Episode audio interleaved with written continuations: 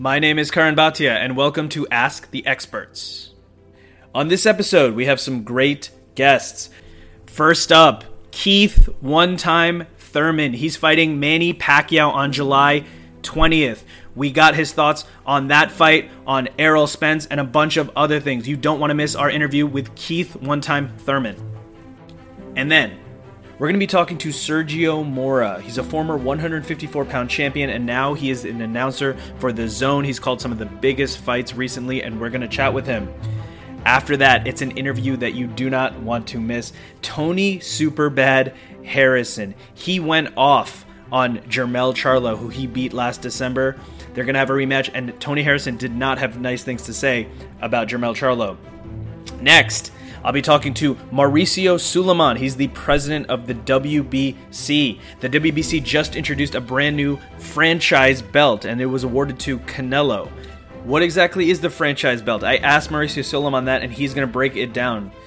And then Eric Raskin from the Showtime Boxing Podcast. He's a journalist in boxing, poker, gambling, and we talked about betting and boxing. And why it's interesting right now is Keith Thurman actually bet on himself to win by knockout. Yet when Mayweather tried to do that against Conor McGregor, he was denied. We'll talk about that with Eric Raskin. Before we get to our guests, let's just talk a little bit about what's going on in boxing. Canelo Alvarez needs a dance partner. He's most likely going to fight September 14th. There's been tons of names thrown out. First, it was Sergey Kovalev. Then it was Golovkin for the trilogy. Then it was Jaime Munguia. Then Callum Smith, Demetrius Andrade. It seems like anyone is being considered for Canelo Alvarez. Is it actual opponents? Is it posturing for the Golovkin fight? The latest reports were that DAZN has only approved Kovalev or the Golovkin trilogy for Canelo. So it's going to be interesting to see how that plays out, and we're going to talk to all our guests about that situation. Like I said, today we have Sergio Mora.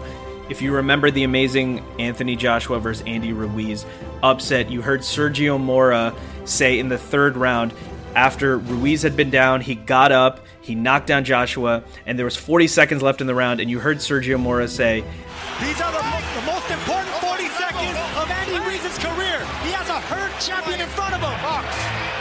It was a great call, and it was almost like Sergio Mora put himself in Ruiz's shoes and was almost giving himself advice. And it turns out that's exactly what was happening. And Sergio tells us about that moment in our interview.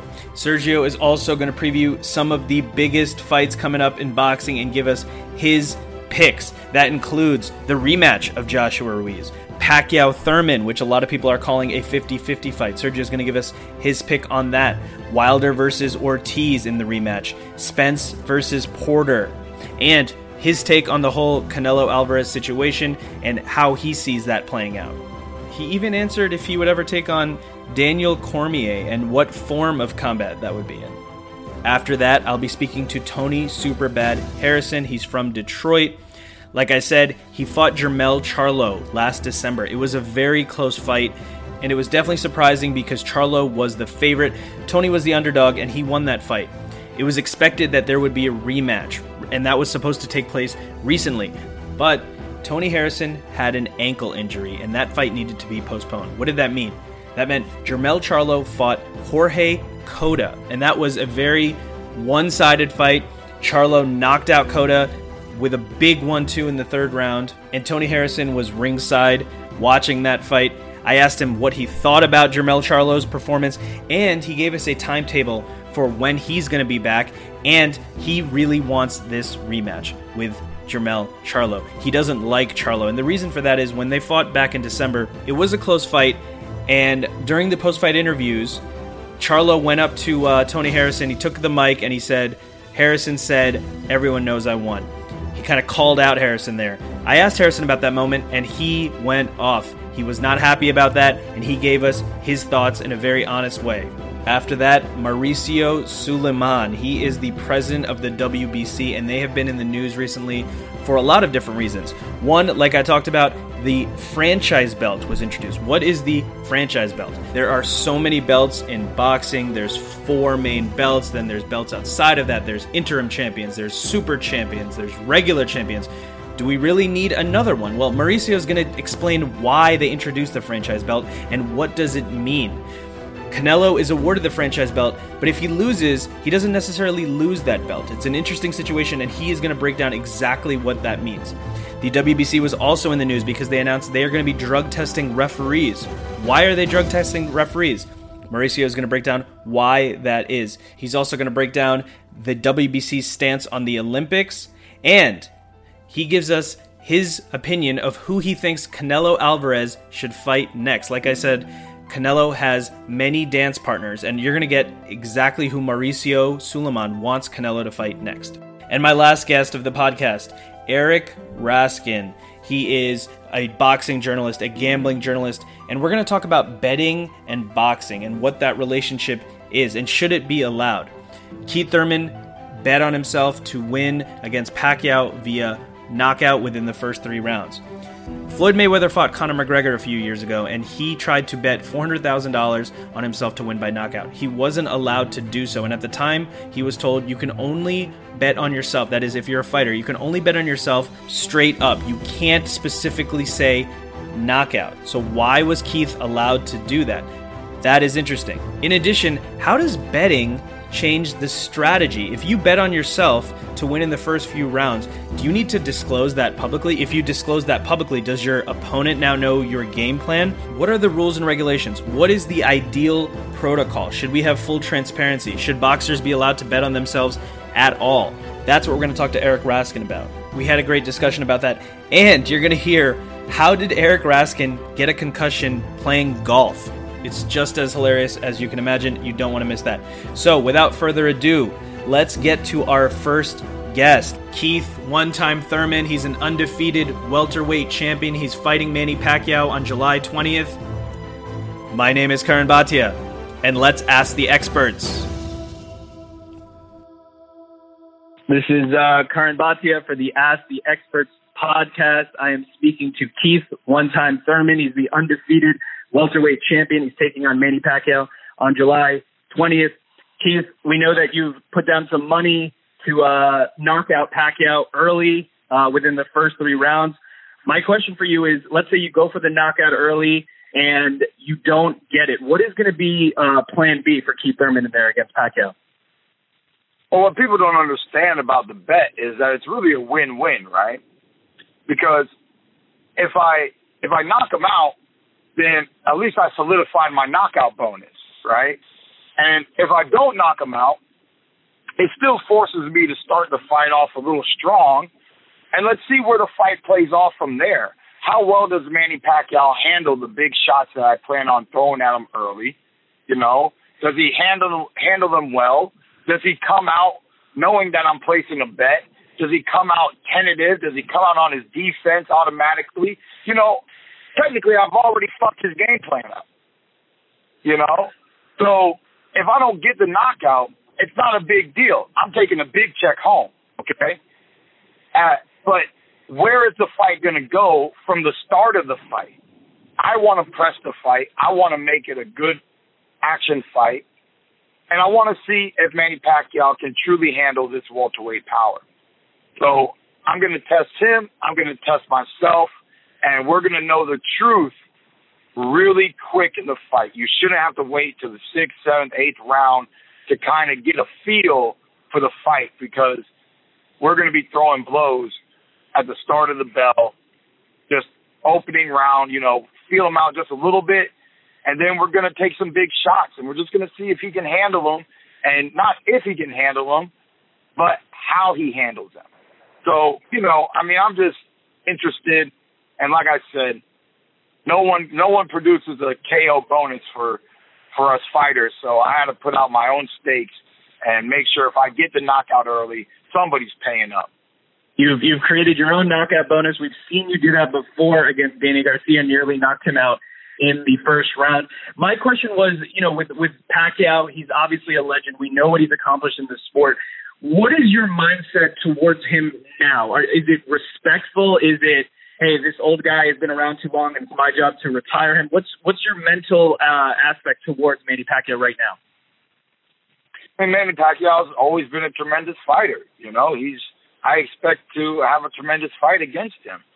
Um, but you know, I just always believed that my fight style could cause him problems ever since I wanted to fight him at the age of 24 years old. Um, I'm a boxer puncher. Um, I'm not one dimensional. I have I have the ability to change up my game plan. Manny Pacquiao is more of a one dimensional guy. He he uses his footwork to move in and out, and once when he feels comfortable, he lets his hands go in numbers. But you know we've seen that over and over again, and the formula's worked many times. Um, I think it's very predictable.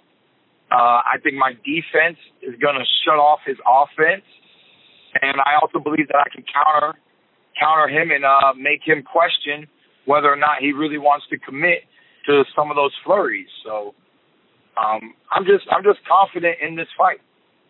We'll see what uh, we'll see what uh, Pacquiao's game plan is. Obviously, he's being trained by the great Freddie Roach. I just wanted to get your thoughts on, on one comment Freddie Roach made. He said Shawn Porter was our sparring partner for 10 years. That's the best guy Thurman's fought. I'm supposed to be worried about a guy who barely beat our sparring partner. I just wanted to know your response to, to Freddie Roach saying that. Well, first off, Shawn Porter was his sparring partner before Shawn Porter was ever a world champion. And um, I'm pretty sure that when you spar people, regardless of what they want to say, you kind of just give them, you know, you're you're kind of working with them you know. Um, and Shawn Porter's not Keith Thurman, you know. At the end of the day, they can have whatever opinion that they want. I'm going to show them, uh, come the 20th, who Keith Thurman truly is. And, you know, if that's how Freddie wants to look at it, then he's definitely overlooking who I am. And not to overlook the huge challenge on July 20th, it's going to be a mega fight. It's a, it's being called a 50-50 fight. But if you are able to get past Pacquiao, you know, a lot of people have talked about other names in the division, like Errol Spence has been one that's come up many times. Errol Spence said about you, he said he's been a guy I wanted to fight for a long time. I just think he's a, I think he's corny overall. I think he's a corny individual. That was Errol Spence's words. I just wanted to know if, if you had a response or any thoughts for Errol Spence. I don't really, I don't really give a fuck what he thinks. You know, I mean, he wanted this. Everybody wanted this fight. I know every welterweight in the world is jealous that I was the one who was able to bag this fight. Um, yeah, you know, I mean, Errol Spence is still, you know, to me, not entertaining. He's a he's not that entertaining of a guy. He's not, you know, he's impressive as a boxer. Uh, he he's a, definitely a world champion and one of the best in the welterweight division. But he's not that entertaining, not that exciting to me. Um, I, it's whatever, you know. I know he's wanted to fight for a long time. I've had my ups and downs in my career. If my career went my way, the fight would already uh, have happened because I would have been in a healthy situation. You know, I've worked I've worked with you a little bit on the buildup of this fight, and and a lot of people are saying, you know, Pacquiao has beaten younger opponents before he beat Matthysse and Broner. And I feel like I've heard you say a lot that hey, just because those guys are young, they're not necessarily comparable to what you're going to bring in the ring. Is that is that a good way to look at it?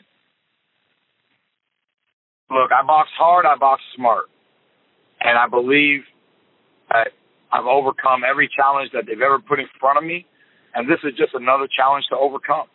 It's nothing. It's nothing out of the norm when it comes to living the life of Keith One Time Thurman. I do have to ask you. You know, there was the video that came out where you were reacting to uh, Pacquiao's uh, Pacquiao's loss to Jeff Horn. A lot of people thought Pacquiao won that fight. Your opinion? You thought Jeff Horn was more aggressive and and and he won that fight. I was just curious why that was a, a hot button uh, topic for you to discuss. Because everybody sucks Manny Pacquiao's dick. That's why. You know, they need to understand boxing and understand that he fought that dude in Australia Australia is not known for scoring, uh, you know, multiple world championship matches throughout a year. And Pacquiao did not give the greatest performance of all time. He was struggling in that fight. He let Jeff Horn look way too good in his hometown, and they raised his hand. It, it just wasn't that shocking to me. I scored the fight as a draw. I saw the fight as a draw. I did not see that Manny Pacquiao won. Manny Pacquiao, you know, he just I just don't think that he won. I don't really think that Jeff Horn won, But watching Jeff Horn's hand get raised was not a big surprise for me because I think that he worked hard. I think he was the aggressor. And I think in Australia and in other countries in general, they score boxing different than we do.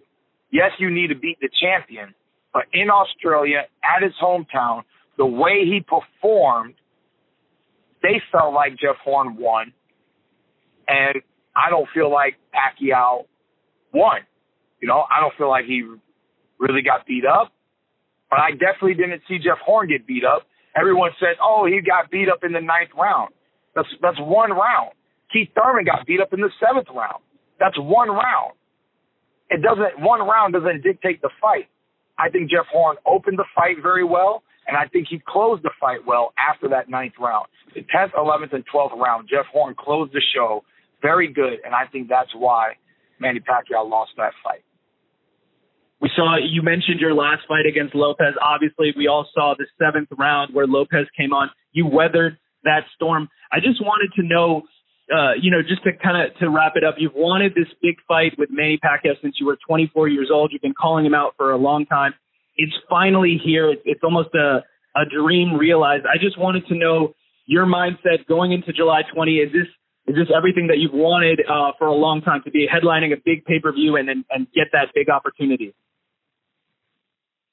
This is everything that I've wanted uh, for a long time. You know, of course, um, there was a time where Pacquiao seemed like one of the biggest threats in the welterweight division. It's very hard to say that today. Um, he will be, he'll get a lot of respect if he was able to defeat me um, in in the welterweight division. But for now, we still don't know where Pacquiao stands. Um, and I know I've had a lot of inactivity, but right before that, I was crowned the number one welterweight in the welterweight division. So I'm just happy to be living this life, living my dream, having a dream uh, opportunity come true. I'm happy to be performing back at the MGM Grand. It's been many years. I've been fighting in New York, um, Barclays, Brooklyn, which I love the fans out there. I love I love how much they respect the fight game, but ultimately Vegas is another mega fight town.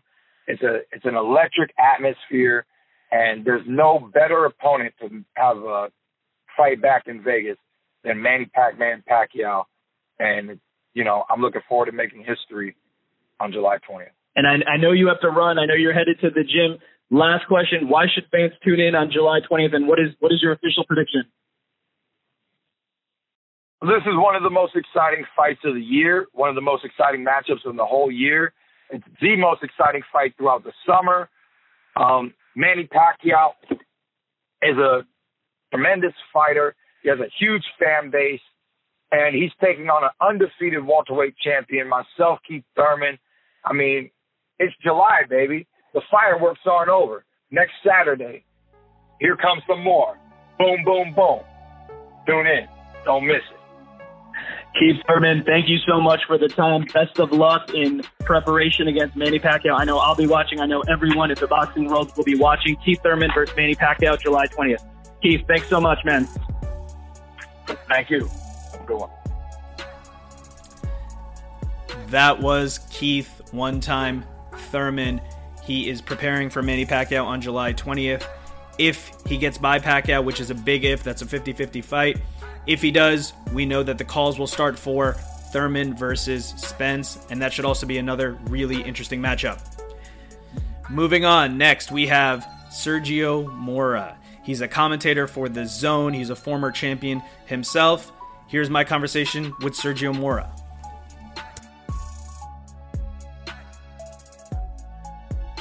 All right, this is uh, Karan Bhatia for the Ask the Experts podcast. I am speaking to Sergio Mora. Sergio, you were ringside for one of the biggest upsets of all time Joshua versus Ruiz.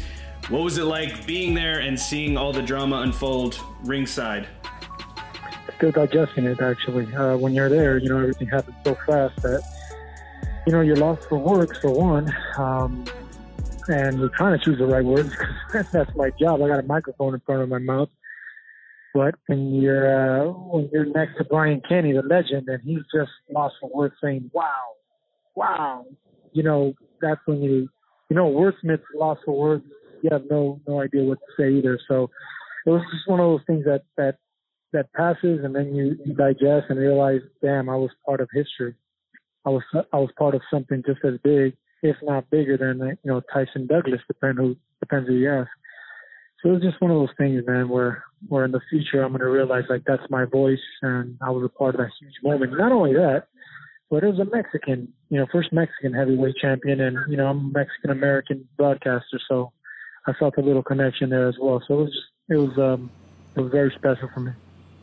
Could you feel yourself getting amped up in that in that third round? Ruiz got up from the knockdown, and there was 40 seconds left, and you said this is the most important 40 seconds of Ruiz's career. Did you did you feel yourself getting really amped up right there? No, see what I'm starting to do now, and I'm realizing this is the, this is what um, this is what the trick is to uh, being a fight analyst. You vicariously put yourself in the fighter's shoes, and I think that's been working really well for me. So uh, before, I used to just try to uh, mimic the people that are around me and, and, call fights like they call them. But that's not my position. My position as a fighter, I'm the only one that's been hit in the head, knocked down, won a title, lost a title, been against the ropes, uh, been down, you know, put people down. So uh, I just got to vicariously put myself in the position of the fighter that we're talking about. In this case, it was Andy Ruiz. So when he got knocked down and he dropped Joshua, and I seen how Joshua was and how tired he was, I just basically said something that I would tell myself if I was in that position. This is the most important 40 seconds of your life. Go knock this dude out and become a champion. You know, so I, yeah, I'm just putting into words what I'm thinking and, and feeling. And after the fight, I was talking to people. I said, "Wow, you know, has there ever been a fight where two guys knocked each other down so quickly, just boom, boom?" And we were chatting after the fight, and you reminded me of your first fight with Danny Jacobs. That actually happened in the first round. So, did you get a little bit of flashbacks to that moment? Yeah, that's what I'm. That's what I'm saying. Look, I, you got to put yourself in that position. And if I can go back in time, in retrospect, I would have jumped on Danny Jacobs as soon as I put him down because I know he was hurt, and I didn't get that opportunity again. I let him recover. The bell rang, and, and then you know I, I hurt my ankle. So you know, we, we in, in hindsight, we're, we're, we're geniuses, right? We, we could do things better. So my regrets of my fights with Danny Jacobs, I took him into the Andy Ruiz fight thinking, if he lets this champion go to the corner and recuperate, he's going to fight a more careful fight. He's going to fight behind the jab, fight like a big man. And this is still a close fight. Both of you guys have put each other down. So I just didn't want that to, I didn't want that moment to slip for, for, for history. And then I just said what I felt, and that's do not let this guy Plus, if I really would have said it the way I wanted to, I said, don't let this motherfucker escape. And I of course I can't say that, but yeah, so you know, I just basically said this is the most important 40 seconds of his career, and it came out nicely. So I'm going to ask you about some fights coming up. That fight seems to be the best way to start. Ruiz versus Joshua 2. Obviously now Ruiz is the three belt champion. Um, the negotiations are happening. It should be happening later this year. What is your pick on the rematch? Uh, got to favor, I think Joshua a little bit again. I mean, he was a he was a big favorite in the first fight, up to like eleven to one. And it's hard for me to believe that Vegas will go from 11 to 1 underdog to making the the underdog favorite. I just can't, that's inconceivable for me. So I would think it's a very close 2 to 1 type under uh, uh, uh, odds for Joshua, but Joshua will still be favorite. I just can't see them flipping the coin like that. And I'm just talking about Vegas odds. I'm talking about stuff like that. Hey, if you hear a bunch of like people talking in the back, I'm getting a pedicure, so that's hey, no problem, man. Take care of yourself. It's all good. No worries. If you're hearing a bunch of ladies speak different languages, I'm hearing a pedicure. um, anyway, so uh, yeah, man, I, I, just don't see, I just don't see it uh, uh, flipping sides like that.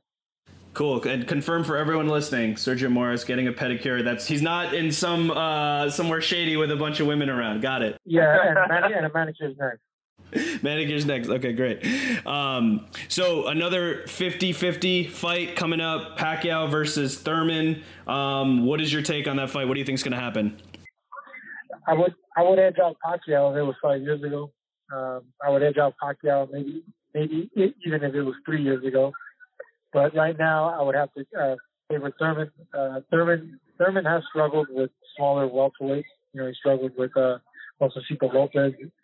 Um, he struggled with uh, his past opponents and, and, and with inactivity too. That's the main thing. You know, when you start distracting yourself and and traveling the world and and you know you have to balance being a champion and being a family man and you know uh, that that that's when start running into trouble as a professional.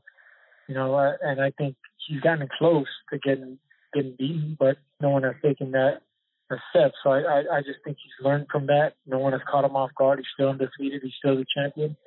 And uh, he, he knows how to balance both now. So I just think Thurman's very motivated for this fight. Fighting a 41 year old legend um, he's much bigger, much stronger, and much smarter, much more mature. So I just think Thurman stops him. I don't think Pacquiao can withstand 12 rounds of the size and the power. I see Pacquiao having flashes of success. I do think it's going to be an exciting fight because I, I do think that Pacquiao will land punches against Thurman and he will hurt Thurman. But ultimately, I think Thurman hurts Pacquiao and stops him, and I would say eight, nine rounds. And in the same division, there's been talks Errol Spence versus Shawn Porter. Obviously, Thurman beat Porter. There's been talks that maybe in the future Thurman could face Spence. What do you make of uh, Errol Spence versus Shawn Porter? I I think Errol Spence Jr. is the best welterweight in the world, and I think the only one that that uh, we should be talking about him facing is uh, uh, Terrence Crawford. I just think those two, even though they're they're one weight class apart, if they can figure something out, or Crawford could go up, or they can meet in the middle that's that's the next mega fight as far as like boxing, uh, the boxing critics and pound for pound greatness is concerned. Um, that's the fight that everyone wants to see. But yeah, of course, anytime you put Shawn Porter in within welterweight, he's gonna just you know dog him for 12 rounds. So would I want to see that fight? Absolutely. But I I got to favor favor Spence. Spence is the best at 147. We were talking about heavyweights earlier next year, February of 2020, there's talk that there'll be the rematch between Deontay Wilder and Tyson Fury. Obviously, that first fight was exciting with Wilder dropping Fury in that last round.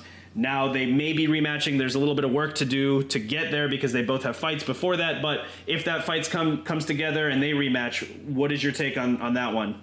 Man, I mean, I was there for that, that first one, and what a great fight it was because you don't really you don't realize how big two fighters are if you see them in person. They're they're they're just they're like dinosaurs. So it's two dinosaurs, you know, walking into a ring. Now they don't make the big they don't they don't make the ring any bigger just because the guys are six foot seven. So that's that's when you realize how these monsters are when you see them fighting in a normal twenty by twenty ring and both these enormous, you know, figures walk in and then it's like, wow, it's like you know, literally it's like Godzilla and King Kong fighting each other, and uh, it was just an amazing fight because even though Tyson Fury is a six foot seven, you know, heavyweight, he boxes like a light heavyweight. He's light on his feet. He has tremendous defense and head movement, great hand speed, an amazing ring IQ, and and the guy can pick himself up from the ground and, and fight like a warrior. So he has everything, man. He's charismatic. He sells the fight. So I just think he's become uh, one of the top three big big names in the heavyweight division. And uh, I would have to favor Fury in the second fight. I thought he was outboxing Wilder nicely in the first one up until he got stopped. I mean, rocked and then almost stopped. But I'll favor Fury in the second fight. I think he was outboxing him nicely, and I, I know I think I'll still know what to do in the second time around. Yeah, it'll be interesting to see what adjustments each guy is able to make, especially after that that twelfth round. The last kind of big piece of, of what's coming together this fall on DAZN. Canelo may fight Sergey Kovalev. He may fight Triple G. He may fight Jaime Munguia. So, how do you think that whole situation is gonna is gonna shake out? Who do you think is gonna end up fighting who, and, and how are those fights gonna go down? Well, I would hate to I would hate to think that the the trilogy is not going to happen this year, and even though it looks like that's not going to be the case, because next year, no matter how early um, the fight happens, I mean, Golovkin's going to be 38 years old, and Canelo's going to be 28 years old. That's a 10 year difference, and it's a huge difference once you reach those, uh, you know, mid 30s. I mean, I've been there. literally overnight you just change. And uh, against Steve Rolls, even though he did have a sensational knockout, Golovkin did show signs of aging, and you know his, his reaction wasn't the same, counters weren't the same, and he got hit with punches that he shouldn't have been hit by a guy named Steve Rolls. So I would hope that fight happens in trilogy, and I think someone gets stopped. Guaranteed, someone gets stopped. They just know each other too well, and you know when you give you know these guys that amount of money and that amount of control and over their career, then they can make the decisions they want. So ultimately, if it doesn't happen this year, it'll be a disappointment. But if it doesn't, I would love to see Golovkin fight Munguia and Canelo fight uh, Kovalev and get another world title in another weight division. And do you think that would be tough for, for Canelo to go up and weight to light heavy and take on Kovalev? You know, if you look at the numbers and you look at the beast that Kovalev is, yeah, you would. But then you break down the numbers. Kovalev is in his late 30s. He's been knocked out already by a smaller fighter in Andre Ward. He has been hurt to the body. He got knocked out uh, by um, what's a light heavyweight uh, guy that knocked him out. That was uh, Eleider Alvarez. Alvarez, there we go. You know, and Alvarez a different Alvarez, fighter. yeah. tremendous fighter. So um, I just think he's been stopped before, and that's what Canelo and his team see. He's been stopped twice by smaller men, even though Alvarez is a light heavyweight. He's still smaller than Kovalev. Um, so yeah, I just think they see signs of aging and, and um, susceptibilities, and that's why they're taking that fight. Well, thanks a lot for breaking down all these fights. I know you didn't want to talk too much about your career, so I'm just going to ask one question. I saw on Instagram you posted your, your ring record and you crossed out the 29 and said 30. Is there a chance that, that we could see you going for, for win number 30?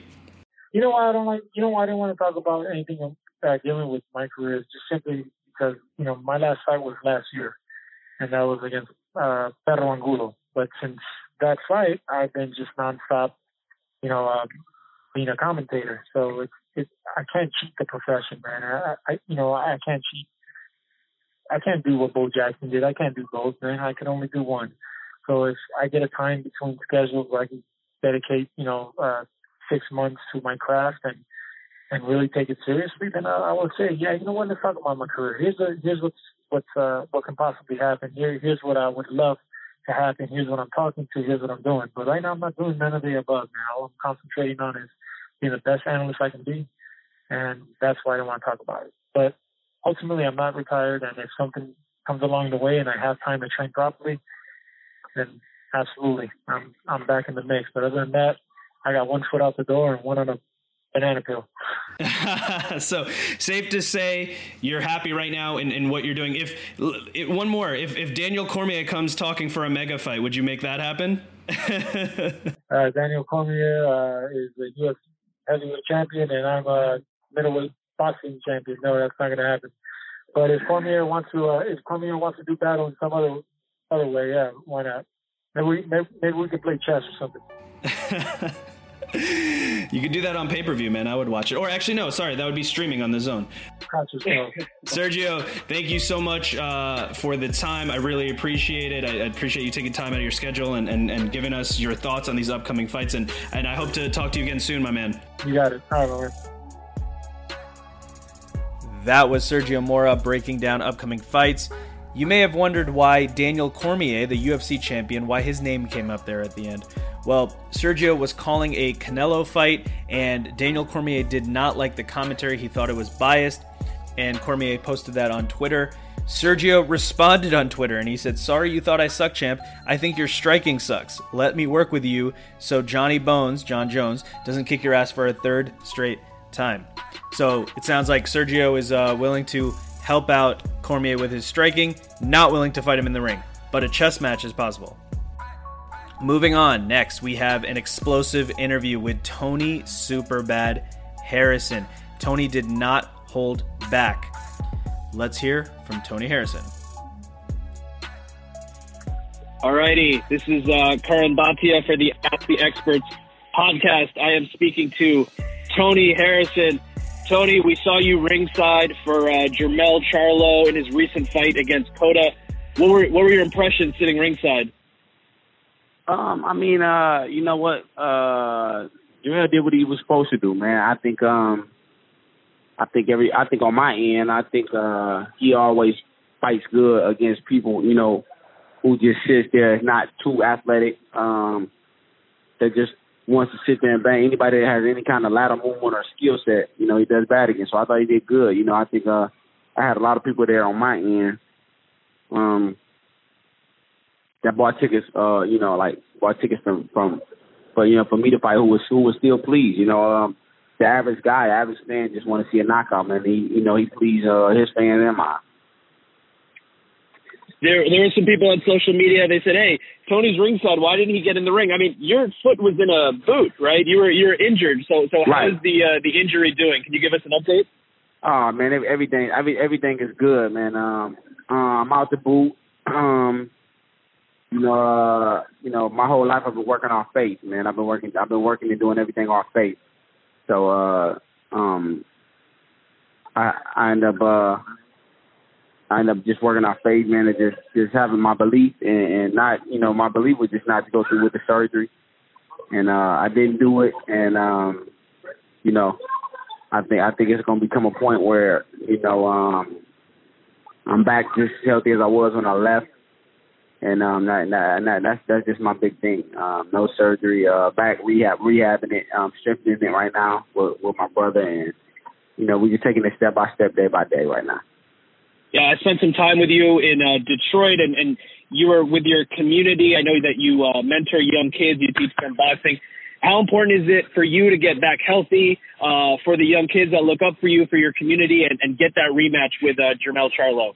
That's, I mean, to be honest, that's my only goal. That's the only thing I care about is is um, you know what I, I told I talked to you know I told myself and, and and talked to you know talk talk to God and just told him you know even if I'm not healthy enough to do another fight. So just bless me with 100% to do this one. And, um, you know, whatever happens after that, you know, I'm okay with, you know, but, uh, just, I him just bless me to be 100% for this one. And, um, for sure, you know, like I said, whatever else happens, for me, it happens, but, you know, that's all I want to do is be 100% for this fight. And, um, cause I want to beat this boy so bad. You know, so I, I I don't think he understands that. There's nothing else in the world that I that I want to do but fight him. You know. And you had that first fight with him, which you won. It was in December of 2018. It was a close fight. Um, was he easier to handle than you expected? And also, uh, what happened post fight? You know, he said that you came up to him and said everyone knew that, that he won. I'm guessing that that wasn't true. Take us, take us to what happened in that first fight. Um, I think the um, the fight. I mean, like I said, uh, uh, I wanted, you know, before I got the title fight with Jermell, I wanted to fight him four years before I even fought him. You know, I just, I just understand why who I think I match up with. I always matched up good with the guys who were more sharper than everybody else. You know, everybody whose textbook, uh, you know, skill set was textbook, straight out of the book. Um, try to knock me out. You know, those kind, those kind of guys were the guys that I always matched up good against. He's a smaller guy, smaller in height uh, same kind of frame, so I always matched up good with those kind of guys. So I wanted to fight him four years before I fought him. I got the I got the fight. I hundred percent knew I was gonna win the fight. You know, as soon as he, as soon as uh, Al and them called me and asked me, I said, "Get on the phone." I didn't talk to my team. Uh, I, I immediately gave him the answer, and um, I was just, I, you know what, man, for me, man, to be to have the opportunity to fight for a second world title, I was pleased with everything. I was pleased with his you know, with his decision to say, yeah, I take I take a dangerous fight, even though the, the build up between him and her was the, was was the fight that everybody talked about. You know, um, I think I, you know, I just thanked him, and I, and I was I was I was grateful. You know, I told him, you know, even before I'm, I'm grateful for I'm grateful for the opportunity for him to even take the fight, and and and not, you know, not not um not not take an easier fight or or or maybe or or a fight with anybody else. So I was I was pleased with the decision, man, and, and like I said, everything was cool. I, I you know, and like I said, this is not my first time even fighting on the car with with Jermell. I fought on the car with him in Houston. You know what I mean? And um, yeah, everything was cool. Hey, like I said, I never had really like no beats or nothing with him. Uh, but uh, you know, at times change, man. And post fight, I came up to him and said, you know, good fight. You know, I appreciated the opportunity. Uh, it was it was cool to dance with him. You know, and if if he wanted to do it again, we could do it again you know, um, and he was, you know, like I said, uh, the, you know, you you seen the look on him and his team's face, man. They were all distraught. they were, all, you know, praying praying that that that that, that the decision went their way. And, then you know that you see the look on me and my team. I'm walking away and I'm, and I'm head bobbing, I'm nodding, and I'm like, oh yeah, these scorecards are going just the way I, you know, just way I think because I know for sure the scorecard. It wasn't a split decision, and the scorecards were were were, were were what they were. I knew he didn't win. You know what I mean? Because he didn't do nothing. He he didn't hit me with no none of the shots. Started hit me with, you know. He didn't, you know what I'm saying? Like he did, you know, he looked for that one big shot, and it, it was. And I, I just knew that the scorecards went my way. And once they said it, I, I was pleased. And he got on the mic and did what a whole ass nigga do, and talking about some, oh, oh yeah, you know, you know, you know, he, he remind me of a nigga from the hood when you take his chick and he be like, oh yeah, this. And then now he start throwing shade on you. Like, come on, we was just cool before I got the chick.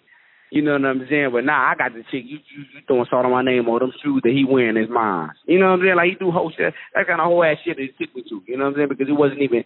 It was all cool. It was all fine and dandy. Then the guy just got the line and saying in front of national and in front of the world. He said, "I said he won." Come on, man. I ain't, I'm from Detroit, but I ain't gonna ever in my life, even if I'm down on my last, but never say I'm I'm, I'm defeated ever. And that must have bothered you, right, when he said that on national TV. Oh uh, man, it, man, it like it crushed my crushed my heart because that's what people in the hood, that's whole ass niggas do. You know what I'm saying? But but like I said, you know, you know, sometimes when you get out of the hood for so long, you know, you don't understand that that that your morals and your character is to start you is is, is deteriorating, and his shit is deteriorated. You know what I mean? Because he did that. You know, I'm like, who does that? You know what I'm saying? Like real men would would have just shook up and said, you know what? Uh, you know, decision was the decision.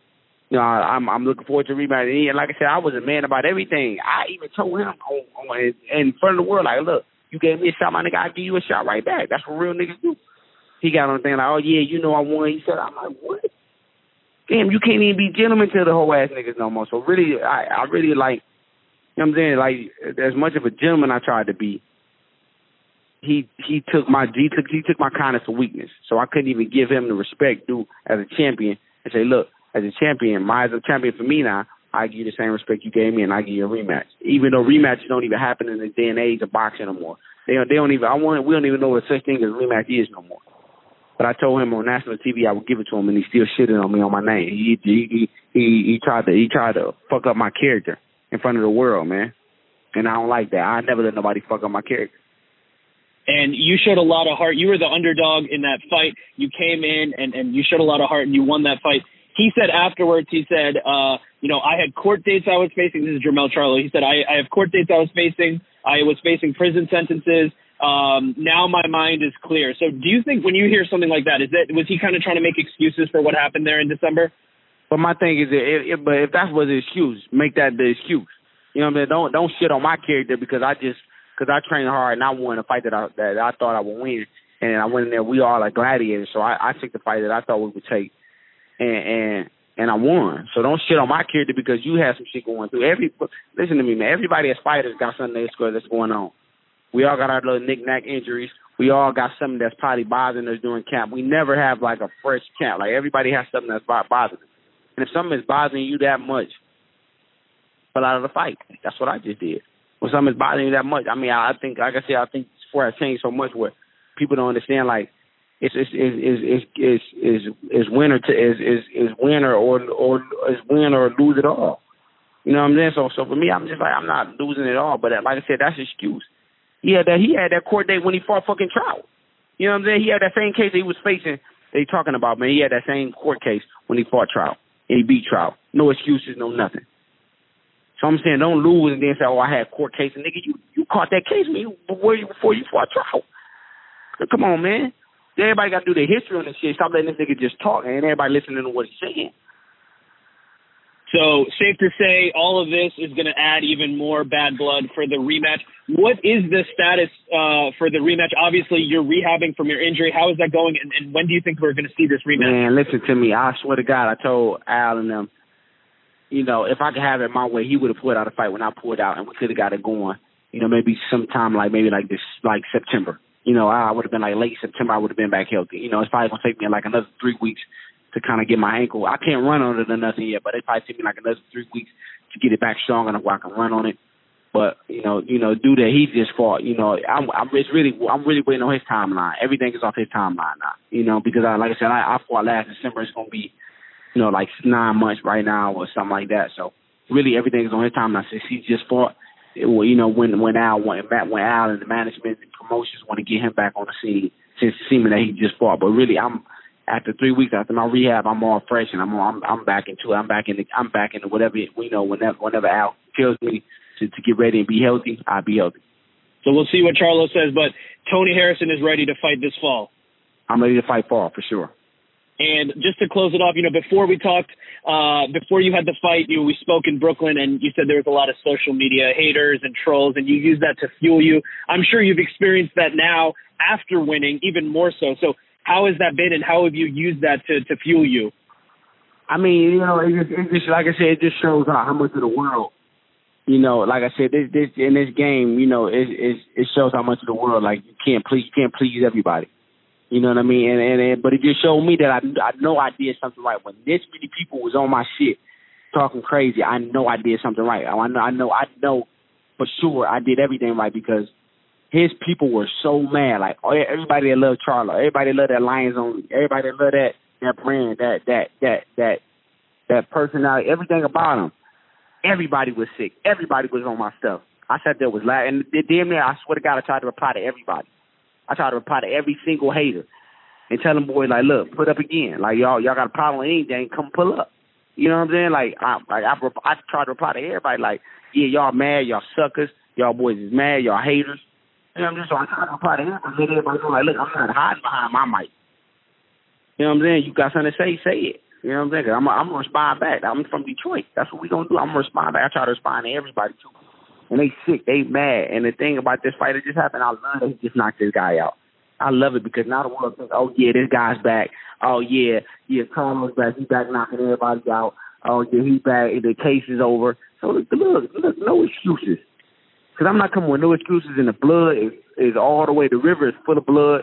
Ain't nowhere else to swim between his team and my team. Everybody, everybody hates each other. We hate them. They hate us. Even me just going into the fight, uh, you know, just going to just going to see how he would do. I went out there, man. We I I, I didn't have words with everybody on his side.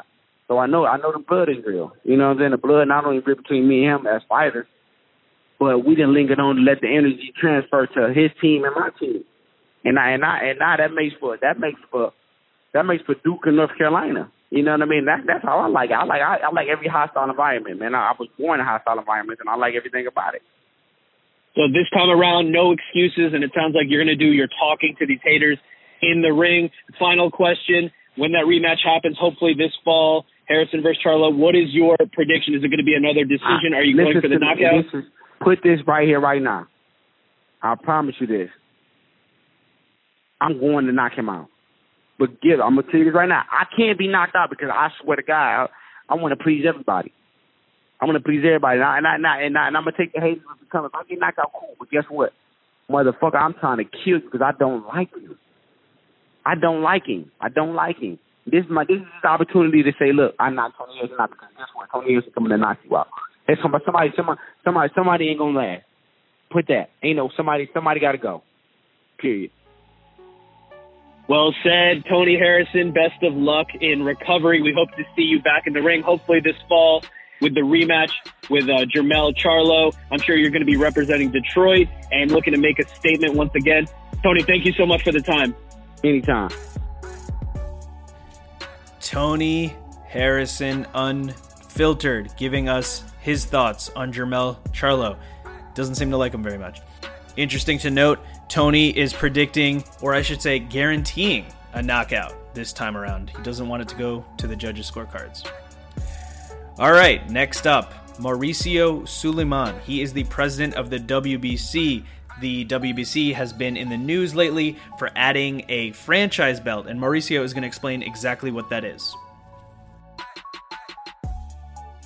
This is Karan Bhatia for the Ask the Experts podcast. I am lucky enough to be joined by Mauricio Sulaiman, the president of the World Boxing Council, also known as the WBC. Mauricio, first of all, thank you for joining me. And, you know, the WBC has been in the news recently. Uh, obviously the introduction of the franchise belt. It was uh, announced, and there was mixed reactions. Some fans said uh, there's already too many belts. Um, it can be rather confusing. Um, I just wanted to get your thoughts and have you explain what is the the franchise belt and, and what does the WBC hope to achieve with it. Thank you very much. Yes, uh, it is obvious that, uh, not, that human nature is to have resistance to change. And nowadays, with uh, social media and with uh, news traveling so fast, it is so easy to misinterpret uh, things when they come out. Uh, the franchise is not a new belt. It is not a new championship. A franchise champion is a designation that provides a fighter of an elite quality of, of uh, proven a specific fact, uh, a situation within the WBC. So for everyone who thought this is a new championship or new belt, uh, they can be assured that it is not.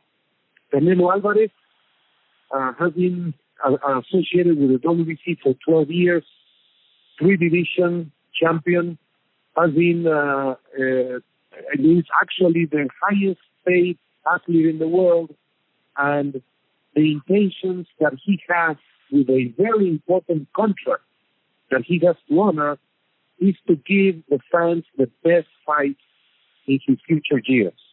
He's also fighting in different divisions, in multiple divisions. So the WBC has been studying this phenomena in recent years of those fighters who define an era, like Ali, like uh, Sugar Leonard, like De La Hoya, like Floyd Mayweather, and today Canelo Alvarez, who is the representative of boxing. This designation is aimed to develop and keep growing the boxing industry and not uh, confuse and, dis- and disrupt the industry and that division, on both divisions, and those fighters who can have fights in middleweight, super middleweight, and even light heavyweight. Right, and and you know the, the, the outcry from fans came about when it was announced how would you respond to naysayers who would say you know there's already so many belts the the WBA for example has the super champion and the regular champion um, there's there's other organizations outside of the four main ones um, how would you respond to a naysayer who would say to you well hey this is diluting the product um, in a way because there's so many champions and it's hard for someone who maybe casually follows the sport to know exactly who is the best in in the division. What would you say to them? I, I respond that they are absolutely correct, that there is so much confusion with so many titles, so many championships, so many designations, and they are right. I can only uh, be accountable and respond for the WBC. The WBC is the true world organization. And unfortunately, uh, the news come out only when there's something that is negative or there is something that is controversial. But the WBC has activity in 166 countries of the world, and I am very proud and stand for. The WBC is the Muhammad Ali, the Roberto Duran, the Sugar Ray Leonard, the Chavez, the Tyson, the Mayweather, the Pacquiao. So I understand the frustration from the fans, I invite everybody to make an evaluation of the champions that are out there and truly see who the WBC champions are, and they will understand the quality against the quantity. What has been done with the franchise, once again, what I'm trying to get to is to give the opportunity for the great fights to happen instead of having to apply a rule that applies to a normal uh, situation in which you have to mandate a mandatory fight every 12 months a champion. If not, then they have to lose and vacate the title. Um, Canelo Alvarez undoubtedly is of a uh, different stature right now And uh, there's a franchise designation which explains exactly what it is. It is non-transferable. It is uh, there are seven points that uh, was put in the in the press release. But I will be very happy to respond to any question or recommendations or suggestions. And one more thing, the franchise, whatever uh, fees come from franchise will be 100% dedicated to the clean boxing program, the weight management program, and the WBC Cares social responsibility programs. So this is not about money. This is about having the possibility of the premier boxer, is Canelo Alvarez, give the fans the fight they want to see. Right, absolutely. And just to be clear, Canelo is the franchise uh, champion at middleweight. Um, if Canelo loses, like you said, it's a little bit different than the previous WBC belt. If he loses, he remains franchise champion. I just wanted to ask how that'll work. You know, how long would he remain franchise champion if if if he lost consecutively if he lost a few times? Would a determin, determination be made and someone else may be awarded the franchise champion at that point? How would that work? Because that that is obviously a little bit different than the way that the WBC belt was before. It was someone was a champion. If someone beat them that person became the champion. And this is a little bit different. So I just wanted to to have you uh, explain explain that difference. Yes uh, every time uh, Canelo uh, fight, there will be a process of the opponents and the selection. The WBC will be involved. And once it is determined who is the opponent and in which division, then we will establish what is going to uh, be uh, precisely uh, for that specific fight. So if he fights, let's say he's going to fight, I would say, let's say Callum Smith in the super middleweight division, or if he has, or if he fights uh, Kovalev in the light heavyweight, then it's a fight above his current middleweight uh, championship. So we will address what's going to happen, what title, but he's going to be representing the WBC when he goes into the ring. If he fights in middleweight, then it's a different uh, scenario. It's, it's a division where he's competing the franchise championship you don't win in the ring. It's a designation. But we will have a specific uh, position for the specific fights once they are announced. Let's, you know, I wanted to ask you about all the, the, the work that the WBC is doing to make the sport safer. There was news that that came out uh, recently that the WBC is now going to be drug testing um, referees, judges, other people involved in the sport. I, I was just curious where, uh, you know, where that decision came from, and then also what else is the WBC doing to make the sport safer? We we had this situation um, a few weeks back um, where uh, Jermell Charlo uh, was fighting Cota, and Jay Nady allowed Cota to continue in a situation where it seemed like he may not be ready to continue, and there was a call maybe for younger referees. I was just wondering if if the WBC has has any thoughts on on mandating you know an age limit or, or some kind of protocol for situations like that as well. Okay, uh, first regarding the drug testing, uh, as you may know, we have the Clean Boxing Program. Uh, it's the program which has been working for the last three years. We have VADA, which is the best testing agency in the world, the thorough uh, investigation and the process that it goes to the highest levels of protection. Uh, we we instituted that for boxers, for fighters, uh, we're going to start with female boxers, with women boxing in September. And in the last WBC Board of Governors meeting, we uh, decided to also have a protocol to randomly test ring officials, simply because the ring officials who are affiliated to the WBC, they have the norm that they understand that they cannot work under the influence of alcohol or recreational drugs. If you work at Coca-Cola or you work at uh, a network, you have a contract that you sign and you agree to certain terms. For the WBC, it is absolutely unacceptable that a ring official could be working if he's uh, under the influence of drugs or alcohol. So this is, I have no, uh, I have never seen an official uh, working while while intoxicated, and it should not be any concern to anybody. This just gives transparency and gives reassurance that we are doing things to maintain the sport as fair and as safe as possible.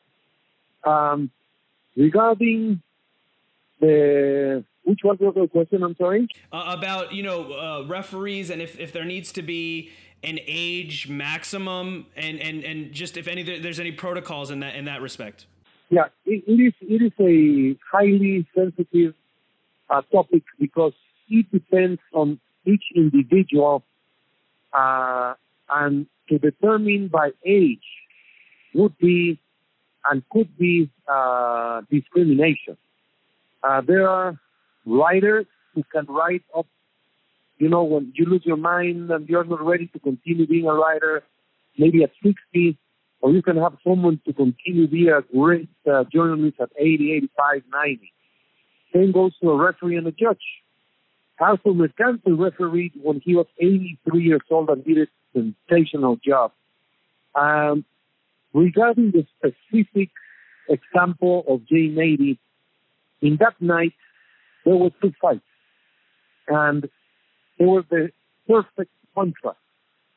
You had uh, Texas fighting Rigondeaux. Texas is ahead on the three scorecards. In the eighth round, suffers a knockdown. At the end of the round, he gets stopped. He gets to the count of eight when the two minute and 59 second mark, and the referee stops the fight. Then you have the next fight with Jay uh, officiating Charlo against Cota. Uh, Cota goes down in a very strong punch, gets up, and he has his glove holding a rope and his other hand holding his uh, his body, and he says he wants to continue. So the referee is the only one that inside that ring can look in the eye, and he's the only one that can see things. The WBC policy is it is better to stop a fight one punch before than one punch later. Uh, many people criticize uh, the referee Russell Mora for stopping the fight of Texas when he was ahead on the scorecard and he was knocked down, he got up, and he was way off. And many people have criticized Jay Nady for letting the fight go. So in the same card, you see two perfectly examples of a of a contradiction. So I give, uh, or better said, the WBC gives the benefit of the doubt to the official who is inside the ring. I just wanted to know your position and the WBC's position on the recent news with the Olympics. The IOC has is no longer going to work with AIBA, AIBA. Um, I just wanted uh, to get your your thoughts and, and the WBC's position on, on Olympic boxing. The WBC for 12 years made a public outrage about what AIBA was doing. We, my father directly communicated with the president or the chairman of the IOC, Rogge, and then with the current president back in uh, multiple occasions, uh, outlining the problems that were evident in amateur boxing. And uh, now uh, the IOC has expelled or uh, put away AIBA uh, one year before the Olympics. So there's good news, there's bad news. Good news, there will be boxing in Tokyo 2020. Good news is that the AIBA uh, mishandling of, of boxing in amateur boxing now is recognized and it will be addressed. Uh, the bad news is that uh, there's uncertainty on how things are going to be run for the qualifications and during the Olympic Games. But one thing I can tell you, nothing can be worse than what it was. Amateur boxing has to go back to basics. We want to see the future champions coming from the Olympics, just like uh, Muhammad Ali, Joe Frazier, George Foreman, Sugar Ray Leonard, Oscar de la Hoya. Those were the heroes who were made through the Olympic process. And that's what boxing needs. We don't need professionals. We don't need uh, uh, great professional champions going into the Olympics and fighting against kids. If it's tennis, you can see Nadal and Federer, but you can see that in Roland Garros or the US, US Open. But to see that in the in the Olympic Games is only for commercial and for TV ratings and for money. But you cannot play boxing. You cannot put a, a tough current champion against a kid. That is very dangerous. So our recommendation is to have and go back to basics, create a great amateur program, and give the opportunities for kids to to conquer the the life of, of winning an Olympic medal. And then they turn professional. Amateur and professional boxing are completely different. Certainly, you you cannot play boxing. You can play other sports. You cannot play boxing, and I think we'd all like to see the Olympics be that uh, that showcase for younger fighters. And then when they become professional, uh, you know, they have whatever medal, and that helps promote them in their careers and makes them more exciting. I think we we would all like to see that. I know you're very busy, so I'm just going to ask you one last question here. Canelo is your franchise champion. There's been so many rumors. The Golovkin trilogy. Uh, if he would fight Sergey Kovalev next, Callum Smith. Uh, Demetrius Andrade's name was made. Uh, Jaime Munguia was was uh, was mentioned as a possible opponent. Who would you like to see Canelo Alvarez fight next? Well, it is a difficult question because even though I am the president of the WBC and I am uh, I have a position, I am also a fan. But I can tell you, any of these names that you have given uh, are interesting fights because they have elements, different elements that give it uh, a great uh, interest to the public. And just having this controversy or this interest on who's going to be the next opponent ratifies that the franchise tag is something that will change and that will give the best fight for those specific champions.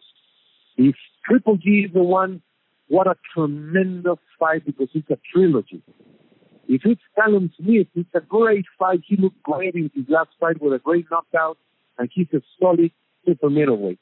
If it's Kovalev, it's an unbelievable risk of going two weight divisions up and testing his uh, his limits. Just as Mikey Garcia went up to welterweight against Spence. So there's a lot of drama just by thinking of that fight. And uh, Munguia is an up and coming Mexican uh, star. And when you have two Mexicans inside the ring, you can never know what could be. It's almost certain that a classic fight is going to happen. So whoever comes out to be the opponent on September for Canelo, I am certain that it's going to be a sensational event and that uh, it's going to be very good for the public and for the boxing industry. And and as a fan, is there one? They're all great matchups. As a fan, is there one specific one you'd like to see next more than others? You know, I I I believe Gennady Golovkin deserves the third fight. I believe uh, Kovalev deserves uh, or Canelo deserves the opportunity to try his. Uh, He's luck if he wants to go all the way to, to light heavyweight. And uh, Munguia, the styles of Munguia and Canelo would make such a great, great fight. I would say either either of those three would be a tremendous fight for September. Mauricio Sulaiman, the president of the WBC. I know you're a very busy man. Thank you so much for giving me the time for coming on the Ask the Experts podcast and, and chatting with me about everything that's going on in boxing. Best of luck to you and best of luck to the to the WBC. Thank you so much. Thank you so much for giving us the opportunity to to make public uh, so many things that are not known to the to the fans. All right, that was Mauricio Sulaiman of the WBC going over a wide variety of issues. Most importantly, the franchise belt. He explained exactly what that is and gave it some context. And our last guest today on the Ask the Experts podcast, Eric Raskin. He's a boxing journalist, he's a gambling journalist, and we had a great discussion about boxing and betting. This is Karan Bhatia for the Ask the Experts podcast. I am speaking to Eric Raskin. He's the managing editor, media director for usbets.com. He hosts a great podcast for Showtime Boxing. Um, and Eric, you know, I was, I was, doing some research on you, and, and it said on your your bio there that you once got a concussion playing golf. So that's that's borderline impressive. So before we even get started, I just need to understand how that happened yeah, it uh, it definitely separates me from some of the people that I cover. The the toughness of the boxers, as covered by a guy who once got a concussion playing golf. Um, so yeah, it was uh, my second and thankfully so far uh, last concussion. Uh, back when I was, I think, about 19. First time I was playing a full round of golf, and uh, we were in a golf cart that seemed to go a little faster than they're supposed to and we were trying to squeeze three people into a uh, two-person golf cart. And i had the seat on the end made a sharp left turn and i went flying out of the cart and uh, landed sort of uh, on the on the back of my head. And um, didn't realize initially that i was concussed. It actually allows me to relate to a lot of the boxers like when mike tyson in the first fight with holyfield uh, said afterwards he doesn't remember anything from this from like the second or third round on. I sort of get that. Like i was was operating on instinct for a while, but after the fact, sort of realized, uh, wow, I need to get to a hospital. Something is not right. That, that's really interesting. I just heard an interview with Ben Askren, who just got uh, knocked out in, in UFC uh, by a flying knee, and that was uh, I think it took about five seconds to knock him out. And we saw him in the cage after walking around talking to people, and he said he didn't remember anything that happened until he got to the hotel room. That's when his his memory kind of came back. Yeah, you, you you sort of have that little period of just faking your way through it and acting like, oh, I'm okay. Uh, you're you're going on instinct, and then. Uh, you know, I, I think I, I think I sat out a couple of holes, like told the other guys I was with, uh, you know, I'm, uh, I'm, I'm feeling a little shaken up. Let just give me a few minutes.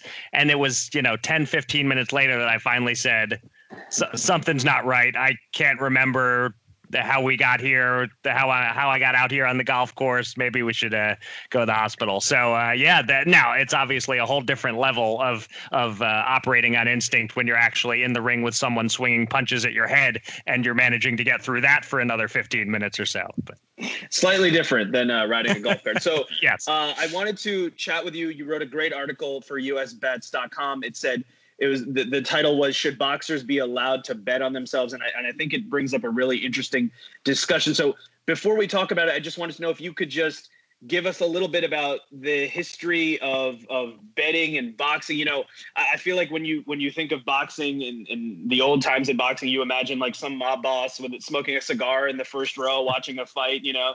Um, and and you you wrote a lot about why boxing is actually specifically um, more vulnerable to if, if, that's the right word for betting in a in a good way or a bad way. And i just wanted to to get your thoughts on that. Yeah i mean i guess i would say it's it's theoretically always been one of the most corruptible fixable sports uh, fixable in the bad way. Not fixable in terms of uh, uh, getting something right but just being able to fix an outcome because you only have two people in the ring and you know, we've seen a lot of controversies with tennis uh, alleged match fixing. Um, that has the same concept of one on one. If one person wants to tank it, they pretty easily can, although they still have to be able to control the little yellow ball. In boxing, you really, if one guy wants to tank it and take a dive, it's incredibly easy. We get get one punch that looks halfway decent and find a soft spot on the canvas. So that's what separates boxing from almost any other sport is you really just need one person in on the fix. Now I say theoretically because I think the perception is much worse than the reality that the casual fan assumes boxing matches are fixed all the time when in reality it almost never happens today. That this, uh, but it, it's more that um, that possibility that makes betting on boxing a little more dangerous and calls into question the idea of boxers being able to bet on themselves. Uh, specifically, the the example that I uh, was building the article around was, Keith Thurman, who claims to have recently and uh, claims that he will soon be again betting on himself to win by a knockout in a specific early round, and so that could influence the way he fights. And there's just a lot of uh, gray area there, I think, uh, with regard to um, you know sort of morals and the integrity of of the competition and and all that sort of stuff. Right. The the reason that this is all uh, being brought up to the light right now is because we have Manny Pacquiao versus Keith Thurman. It's coming up on July 20th people have called it a 50-50 fight. Um, the first thing that came out was Freddie Roach, who is Pacquiao's trainer. He said, quote, I haven't made a bet in a long time, but the odds makers have brought me back. I'm going to make a huge score betting on Manny this fight. Manny loves beating undefeated fighters. So that's that's interesting of itself. And then Keith Thurman was on TMZ and he said, Hey, I'm betting 10,000 per round for the first three rounds. So that is that opens up a can of worms in many ways. Um, and I just wanted to get your thoughts on on why that may or may not be okay. Because first of all, Keith Thurman saying he's going for the knockout early. Um, does he have to publicly disclose that information? I mean, a TMZ reporter caught up with him, but what if a TMZ reporter hadn't caught up with him? Right. It, it, that's that's the one of the interesting wrinkles. Is it feels like. Uh, this sort of thing should absolutely be disclosed publicly because um, if some people know it but many people don't then you know the odds could be skewed in a certain way. Uh, it, it's it's really it's, i didn't even realize till i was researching this story that um, that floyd mayweather who's famous for betting on himself um, had a bet rejected when he was fighting Conor McGregor, he wanted to bet on himself to win by knockout, and they wouldn't allow that. And they said, our rules are that you can bet on yourself, but you have to bet on yourself straight up. Um, so that calls into question whether Thurman's bets are being placed at some offshore sports book, probably rather than in a legal regulated casino here in the United United States, because they might not stand for that. So it's just. Uh, you know, on paper, in theory, you hear boxer wants to bet on himself, and you think, that should be fine. He just believes in himself. Uh, he's getting putting his money where his mouth is, and that's fine. But it's I guess when you start to get into some specific scenarios within that, uh, it, it it gets tricky and and it could influence. You know, as I wrote in the article, knowing that he's betting on himself early, that actually opens up to me the option of betting on Pacquiao to stop him in the middle rounds because maybe he goes for the knockout and punches himself out. But that's information that I have that maybe not everyone has. If uh, or that if he hadn't spoken to TMZ, some people near Thurman would know this uh, about the way he's planning to fight, and 99.9% of the people betting on the fight wouldn't. So it it just yeah, it opens up this whole can of worms. And um, you know, I, I also uh, referenced Pete Rose in the article that I remember long ago thinking, well, as long as he wasn't betting against the Reds, what's the harm? Um, but as people have pointed out, any if he if he bets on the Reds some days but not other days, then every time he doesn't bet on the Reds, he could theoretically be tanking to make the Reds worse, uh, to improve their odds for the days when he does bet on them. So it just uh, that, that even so that even makes you wonder about a boxer betting on himself straight up. If you're if you that uh, for in the Thurman example, he struggled his last fight against Josesito Lopez. Is it possible he doesn't bet on that fight and makes himself look worse so that he can get better odds on himself next time? It is uh, there are a lot of gray areas when, when it comes to any athletes uh, betting on the competitions uh, in which they're participating. Certainly, and I think I think that's that's the whole issue in this. Like you said uh, in the article Andy Ruiz uh, said he was so confident that his family members bet money on him to win before his fight with uh, Joshua, and they all made um, close to ten thousand dollars. That seems okay, but here, here's the other question: You mentioned Floyd Mayweather. Floyd Mayweather likes to bet on himself, and and according to um, sources, when he tried to bet in Nevada, they said uh, you can't bet on the knockout, but you can bet on yourself. There right. was an SI report that then said he just gave money to his friend, and his friend was able to bet eighty-seven thousand dollars instead of the original four hundred thousand dollars that he wanted to bet. I'm not sure uh, why the money uh, difference was the way it was, but that was what was reported. It was it was also interesting that in the TMZ interview, if you listen closely, Keith Thurman says, "I'm going to bet on my I'm going to bet ten thousand dollars on the knockout. If not me, my friend." So right. he said that very kind of in a, in a subtle way. So let's say we we told um, fighters, hey, they can't you can't bet on yourself. What would stop them from handing uh, a, a, bag full of money to their friend and saying, hey, go to the sports book and, and place this bet on me? Yeah, unfortunately, nothing. Um, it's it's it's a way around it that, uh, and you know, people bet with through through proxies all the time, and it there there really is nothing to stop that. Um, and uh, you know it's just a matter of whether the sports books are going to limit the bets in certain instances whether they know that the person is uh, associated with the athlete or not you know when that that example you referenced of a Mayweather friend getting a, a smaller bet down whenever there a, a a better comes in with the duffel bag full of cash and wants to place a big bet, the guy at the desk has to you know take it upstairs, run it up the ladder, see how much how large a bet they're willing to accept at that moment. And they'll usually do some research on do we know this guy? What's his history? That sort of thing. So it may have been that even if Mayweather was going to bet directly on himself, they were going to limit the amount and not allow him to put down the whole 400k even if he was betting straight up on himself. So that's kind of a case by case basis but certainly the the general idea of if you want to bet on yourself just get a friend to do it for you. That's that's out there and i don't think there's anything that uh, that anyone can really do to stop it. And part of the situation that makes it so much more complicated and you touched upon it is that let's say a fighter is betting on himself but he's not betting on himself every time.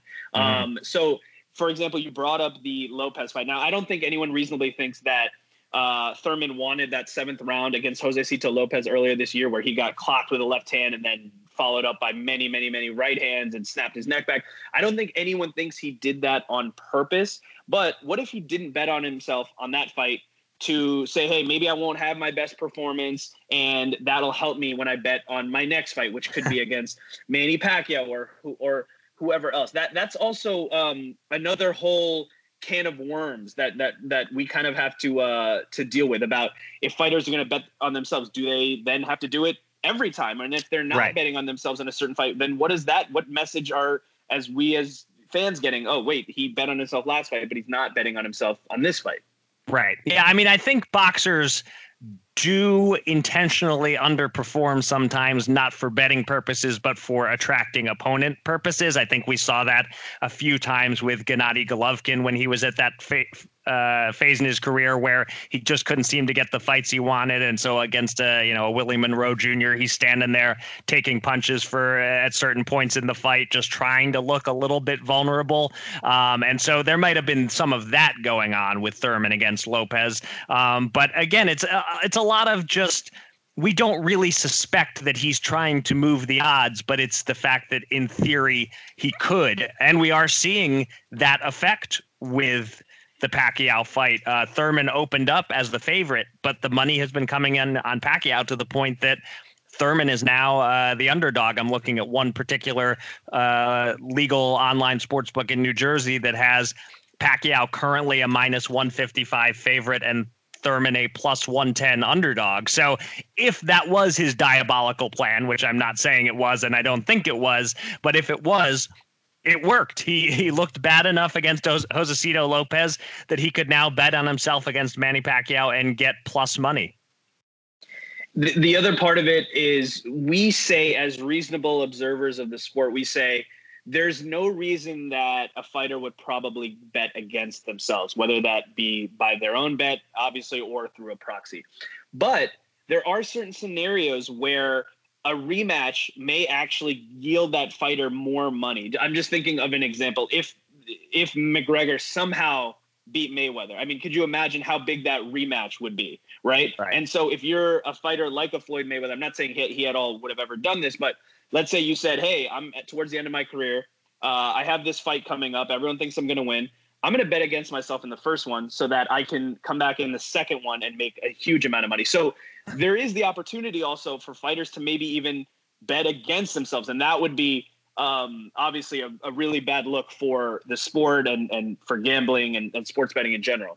Yeah, I mean, fortunately, at these higher levels, these guys are making so much money per fight. I mean, especially Mayweather. Like, what amount could he possibly bet against himself that makes it worth it in a fight where he's seeing, you know, tens of millions of dollars, maybe over a hundred million dollars? Uh, it, it just it, it doesn't add up, and that's why a lot of the people the sort of casual fans who will look at a fight and say somebody took a dive at any sort of mid to high level it just doesn't make sense to uh, to damage your own career in that way in that way that the the the purses these guys are receiving are high enough now at the lower levels where these guys are making a few hundred bucks or a few thousand bucks a fight if somebody uh, can you know some uh, theoretical mobster type gets in their ear and says, "Hey, you go down in the fourth. Uh, here's x x thousand dollars to do it," and uh, you know that that's where you can. It, it makes a little more sense that you can more realistically see it. But yeah, the whole it's just one of those uh, common conspiracy theory things that I don't think ever actually happens. This idea of you know you see a guy get upset in a big fight, and the uh, the conspiracy theorists are out saying, "Oh, he he threw it on purpose because he wants more money for the rematch or or whatever it might be." I don't think that that sort of thing ever actually happens. But again, it's it's all falls under this umbrella of could nefarious things happen by allowing these fighters to bet on themselves? Could it open the door for things that at least look a little suspicious? So, to kind of close it out in your article, uh, you you summed it up and you told us all the issues of why this is a gray area, and I think we've we've discussed that as well. For me, in terms of finding a solution, it seems like it's it's one of two things, and that is number one is fighters just cannot bet on themselves. It's not allowed. And if they're caught doing that through a proxy or someone else, um, there's actually like you know repercussions. There's there's penalties for that more than just a fine. There's some penalty that maybe they can't fight again for X number of time. Or the other road is fighters are allowed to bet on themselves. Um, and that information has to be publicly disclosed, and there has to be some forum of of how that is done uh, through proper channels. It has to be publicly disclosed. So those look like the, kind of the two uh, forks in the road for me. Uh, is that? Do you agree to that? And and if so, which one do you think should be adopted? I think that makes sense. It's just a question of whether either one is really policeable. Um, you know, that sort of if uh, if a fighter, um, you know, if, if fighters aren't allowed to bet on their own fights at all and uh, you know, can we police the the use of proxies, and where do we draw the line? Uh, you know, again with the Andy Ruiz example of uh, you know his family members betting on him. Uh, how you know? Does that count as Andy Ruiz betting on himself if it's based on information that came directly from Andy Ruiz, even if it's not his money, or how do we know it's not his money? Um, it, it gets really difficult to police that. So I would lean of the two options toward some sort of rule that fighters must disclose any bets that they make on themselves. Uh, the question again, though, is is how do we enforce that? How do we, um, you know, if if a fighter is betting on himself through legal regulated sports books, you know, we, it's very easy to have those Nevada books reporting on it. But so many of these uh, so many people still will use unregulated offshore sports books or uh, their their neighborhood bookie or whatever it might be, and there's just there's no accountability, there's no reporting there. So I just don't know how you can enforce that. There can be sort of an honor system sort of thing that we are uh, the, the commissions say if you bet on yourself you must disclose it, but I just don't know um, how we can how how fans could really be certain that fighters are disclosing every bet they've made. Right. So it so it seems like we may just be kind of in this gray area and, and feeling it out. So last question. With the information we know, like we said, we know Freddie Roach is betting on his fighter Pacquiao. He hasn't bet in a while, and he and I thought it was interesting that he said uh, he likes to bet on Manny versus undefeated opponents. It's almost saying uh, Thurman had those really razor thin fights against Shawn Porter and Danny Garcia. Therefore, he's undefeated, but is he really undefeated? So maybe right. this is a good spot. We know Thurman is betting on a knockout within the first three rounds. Um, it was also interesting. Brian Campbell reported that Thurman had actually bet that he was going to knock out Danny Garcia in the first round, and he really right. went for it in that first round of their fight. Um, if you go back and watch it, Thurman landed a big one-two, a huge right hand that that kind of twisted Garcia's body, and, and luckily for Garcia, he has kind of an immortal chin. He was able to take it, but had it been someone else, we don't know. That's going to obviously leave Thurman open when he takes on Pacquiao, right? He's going to go for the knockout. So, what is your pick on on July 20th, knowing this information? Yeah, I, I'm not sure whether to whether to factor this in or how much to factor this in. I will say that I don't believe for one second that Keith Thurman by early knockout is a realistic outcome. Obviously, anything can happen when you're throwing punches, but uh, Manny Pacquiao's track record of uh, being a good, solid defensive fighter, having all this experience, and having a really good chin. I mean, he's basically been knocked out one time this entire century. Uh, you know, I, and that was by a fighter in Juan Manuel Marquez, who I consider to be a significantly better fighter than Keith Thurman. Uh, so I, I, the fact that Thurman says he's betting on himself by early knockout, I'm not chasing that bet and and saying, oh yeah, that that is more likely just because he's going to go for it more. Uh, as I said earlier, I think there's some logic to taking Pacquiao by knockout. That if Thurman is going for it, he opens himself up that more and or might punch himself out. Um, more than anything, though, looking at this fight, I kind of just want to see which way the odds are moving because I view it as a very 50 50 ish fight. And uh, I, I, haven't personally placed a bet on it yet. Um, I don't think I would bet on either guy if favored, but if one of them becomes a big enough underdog, if Thurman moves from the current plus 110 to as much as plus 150 or something, where I'm getting $150 in return for $100 that I bet, that starts to look like a good bet to me. So this is just a really interesting fight where almost regardless of what bets the fighters or their trainers may or may not be placing. I just look at it as a fight where the odds will probably dictate what the smart bet ends up being. And just to wrap it up, the odds of uh, you getting another concussion on a golf cart? What are, what are the odds on that? well, I have uh, back issues that I've developed in my uh, in my older age that uh, more or less prevent me from golfing anymore. So it's it's an extreme long shot, uh, and obviously with my experience, uh, I would never be the uh, person sitting with one butt cheek over the rail of the golf cart, hanging out as we take a sharp turn. I've learned my lesson. So yeah, don't don't bet on that happening again. Eric Eric Raskin, managing editor, media director, usbets.com, uh, on the Showtime podcast, the boxing podcast with Kieran Mulvaney. Thank you so much for the time. It's it's a really interesting time in boxing. It's a really interesting time in sports betting. I think as states' regulations start to shift and change, as online starts to shift and change, I think it's going to make it even more interesting. And I'm glad that we're having the discussion. Eric, thank you so much for the time. Absolutely. My pleasure, Karan. And that brings us to the end of the Ask the Experts podcast for this episode. Thank you to my guests. Keith Thurman, Sergio Mora, Tony Harrison, Mauricio Sulaiman, Eric Raskin. And if you like what we're doing, please subscribe on iTunes and leave us a five star review. You can also follow us on Spotify, on YouTube, anywhere where you listen to your podcasts. If you enjoy the show, I want to hear from you. Get in touch with me on Twitter. The Twitter handle for the show is ATE underscore podcast. One more time on Twitter, it's at ATE underscore podcast. You can also follow my personal Instagram and Twitter handles at at Curran Bhatia at C U R R A N B H A T I A. And if you want to email us, it's ask the experts pod at gmail.com. Thank you once again for listening. This is Karan Bhatia signing off for the Ask the Experts podcast.